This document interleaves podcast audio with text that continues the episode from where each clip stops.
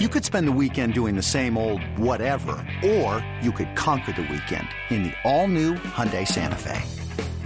Visit HyundaiUSA.com for more details. Hyundai, there's joy in every journey.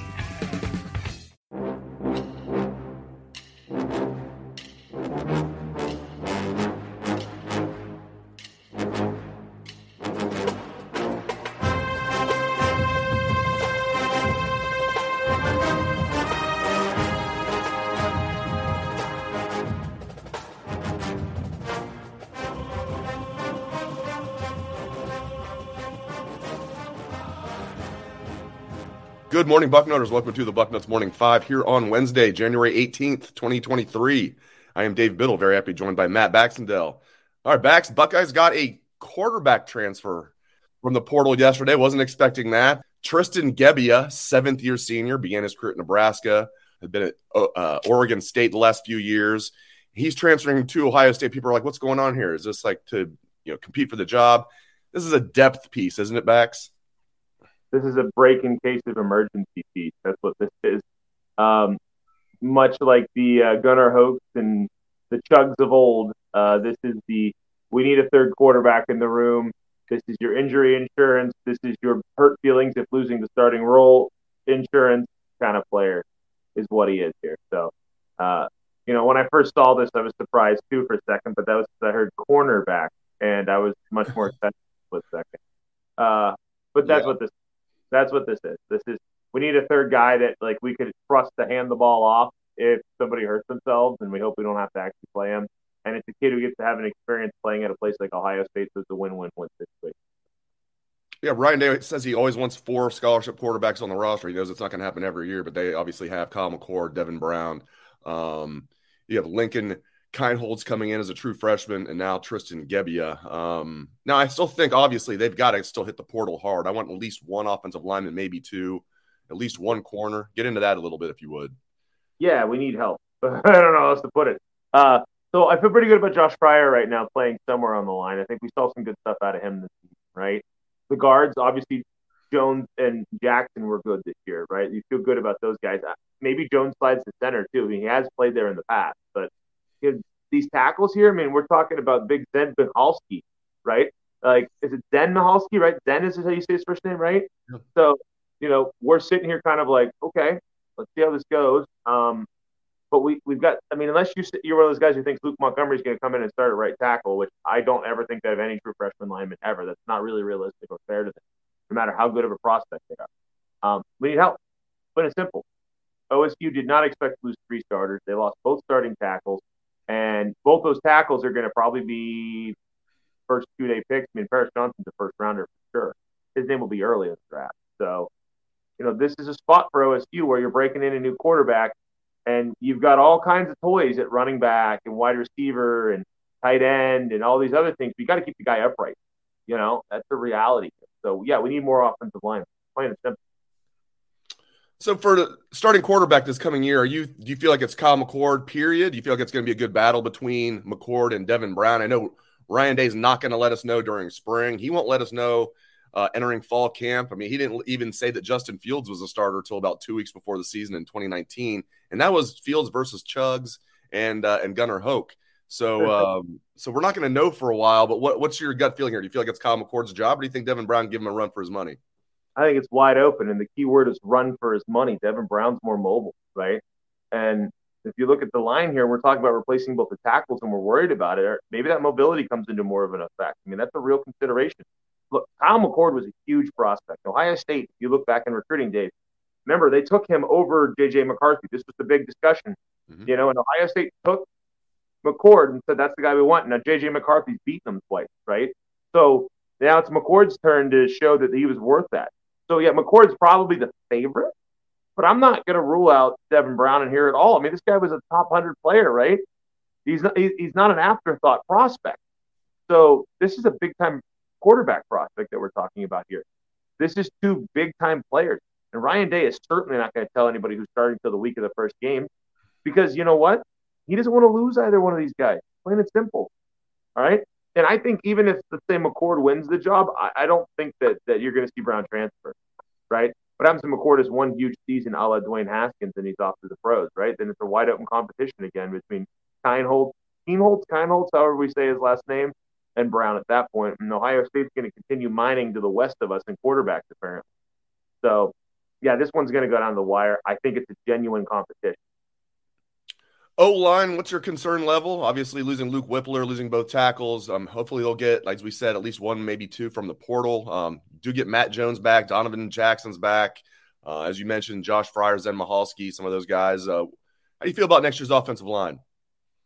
Mm, uh, yeah, yeah uh, concerned is, is, clearly the answer. I, I will say this though: How many times have we gone into an offseason going, "Oh hell, we just lost two tackles and another lineman, and we got to replace these guys, and they were so good." And then by the time the fall rolls around, we're like, "Eh, we're not too bad," you know.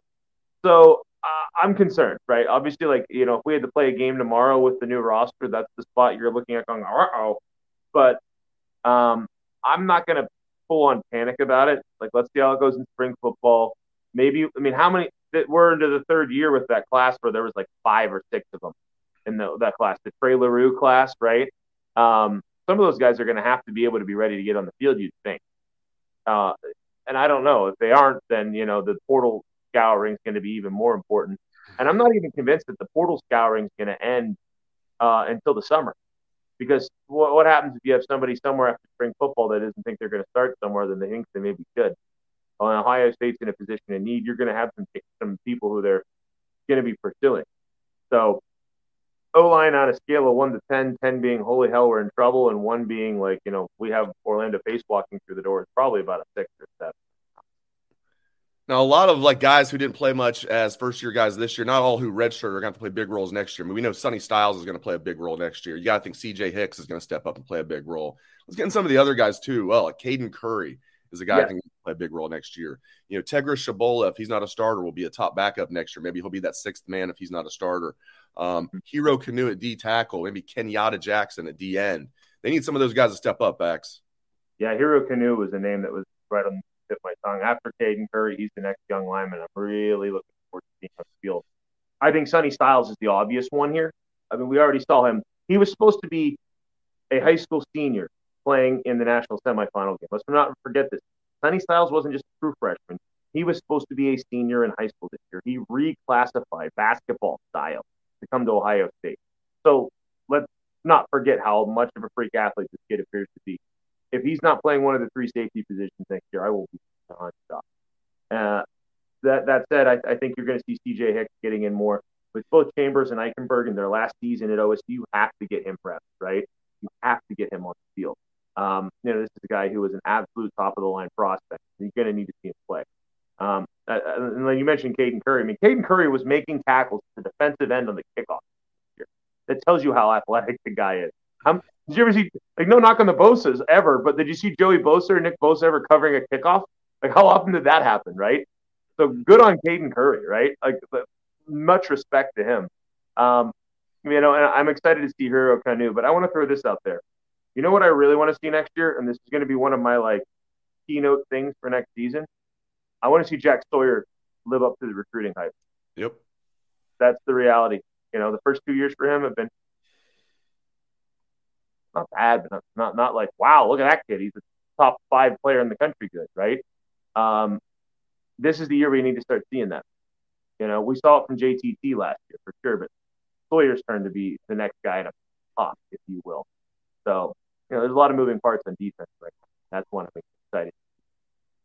The schedule is interesting for 2023 for Ohio State. It's tough. I mean, at Notre Dame, now they have Sam Hartman transferring from Wake Forest as quarterback. They needed a, a good quarterback. They got one. So that's going to be an interesting game at Notre Dame.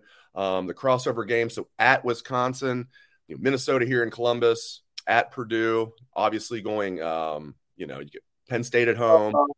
I didn't realize um, Purdue was one of them at Purdue. No. At Michigan. I mean, this is a tough schedule. What do you think about it?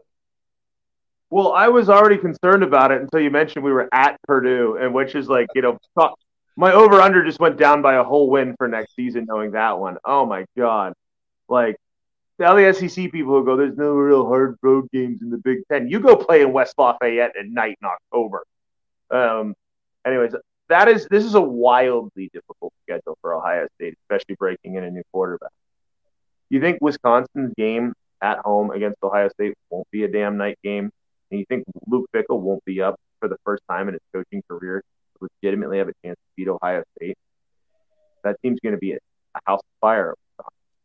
Um, you know, Purdue is obviously a terrifying place to go. Luckily, they have a new head coach, so maybe they won't be quite the offensive juggernaut they always turn into against OSU. Um, you know, having to go up to the big house with a new quarterback, and they're going to have McCarthy in his third year. That doesn't help us either. You've got at Notre Dame just for the fun of it. If this isn't the hardest schedule in the country, I want to see who it is. Because, I mean, this has to be at least top five in terms of schedule difficulty. Penn State's at least in Columbus. That's the only good thing we have going for us. Great stuff as always from the People's Champ, Matt Baxendale. You can catch his column every Sunday. It is the bucket. Thanks to Bax. Thanks to all of you for tuning into the show. We appreciate it. Hope everyone has a great rest of your day.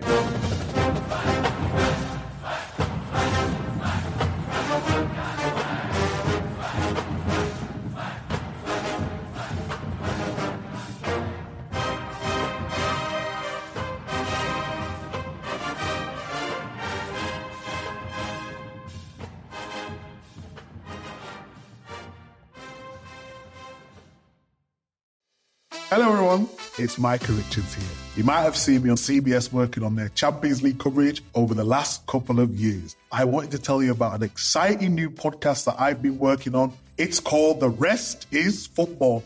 It's me, alongside Gary Lineker and Alan Shearer, two absolute legends of the game. The show combines topical debate from the world of soccer along with outrageous tales from our careers. And I mean, outrageous. Just search the rest is football wherever you get your podcasts. All the best from Big Meats.